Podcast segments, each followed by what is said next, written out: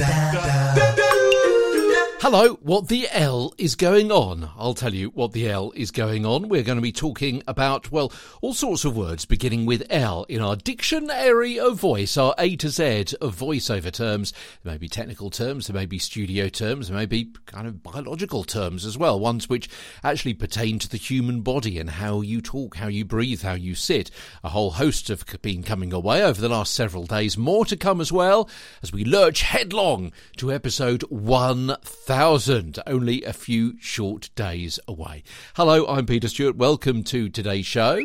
Peter Stewart in real life, Tweeter Stewart on Twitter, T W W T E R S T E W A R T. Check me out on LinkedIn, Peter Stewart UK, and also Peter Stewart. I have an Amazon author page as well if you want to check out some of the other uh, goodies that I've got when I've been talking and writing about voiceovers in regards of radio and TV presentation, that kind of thing, in my various books on broadcast and media.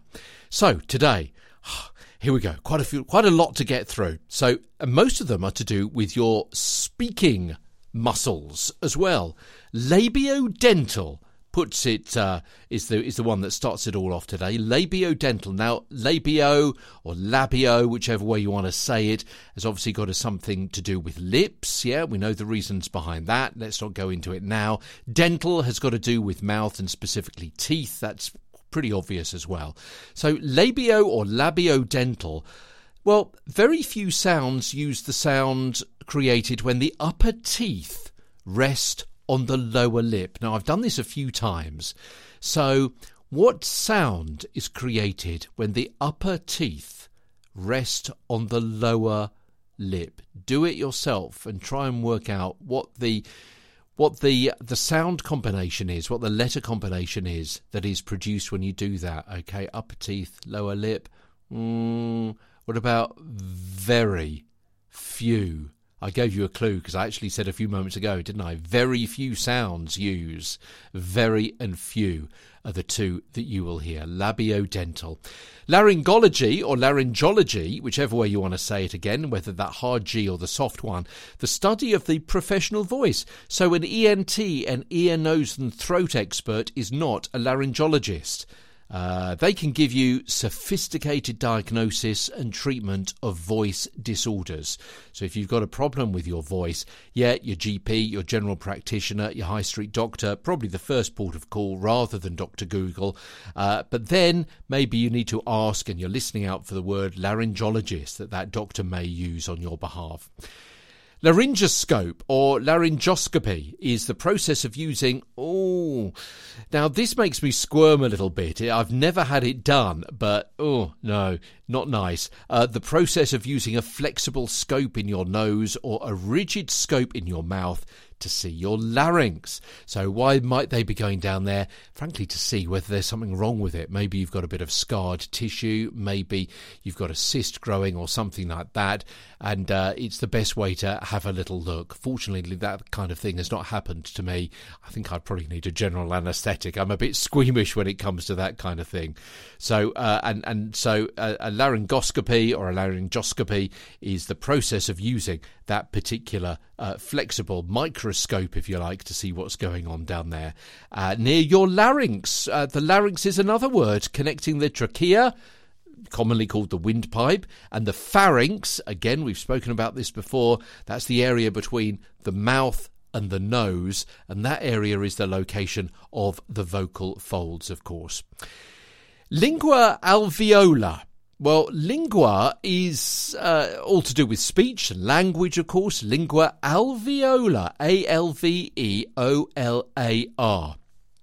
So again, I'll, I'll, I'll describe what it is, and if you do the action as well, and try and work out what sound combination is usually determined from this process of moving your tongue and your lips and your teeth and so on, the speech sound created when the tip of the tongue, the lingua, is against the upper gum ridge, the alveolus.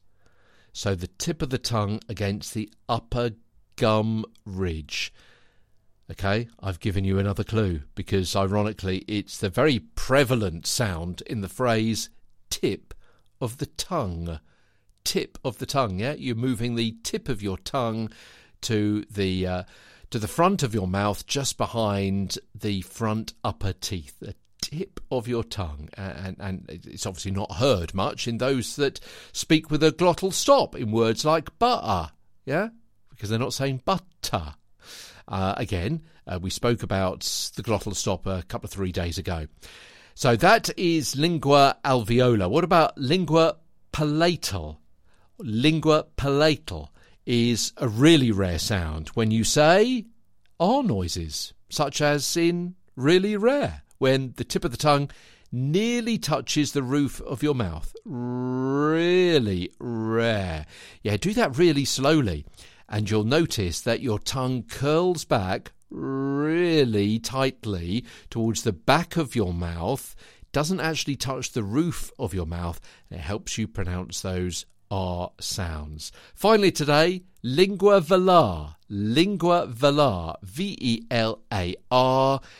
If you've done phonics with your child, you'll be familiar with the kicking K, and this is how you make that kicking K sound with the back of the tongue up against the soft palate at the back of the roof of your mouth and the tip of the tongue on the mouth floor.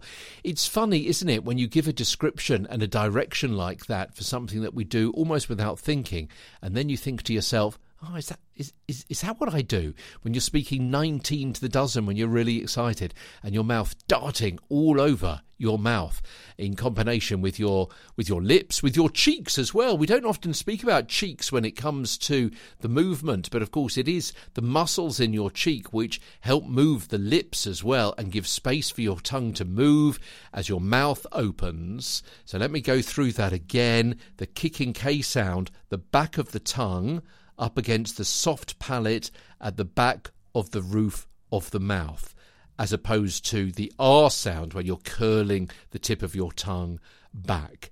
You've got the tip of the tongue in this particular case on the mouth floor. So do the K sound, the K sound, and then do the R sound, and you'll notice what the difference is the K and the R. And also, you'll notice that potentially, depending on what your accent is, how you're brought up, uh, and, uh, and, and, and how you speak, and this is no direction at all, uh, uh, uh, and, and certainly not a criticism, but your, your, your mouth, your lips may slightly change as well, maybe to give a slightly different resonant sound. So you may be playing around with that as well between the K and the R sounds. Okay, that's it for today. It's great fun, isn't it? I love doing these, love them. Uh, tomorrow we move on to the M's, as you might expect. We've got just a couple to talk about tomorrow. It's just the how the way the cookie crumbles. M tomorrow, N the day after on Get a Better Broadcast Podcast and Voice Over Voice. From London, I'm Peter Stewart.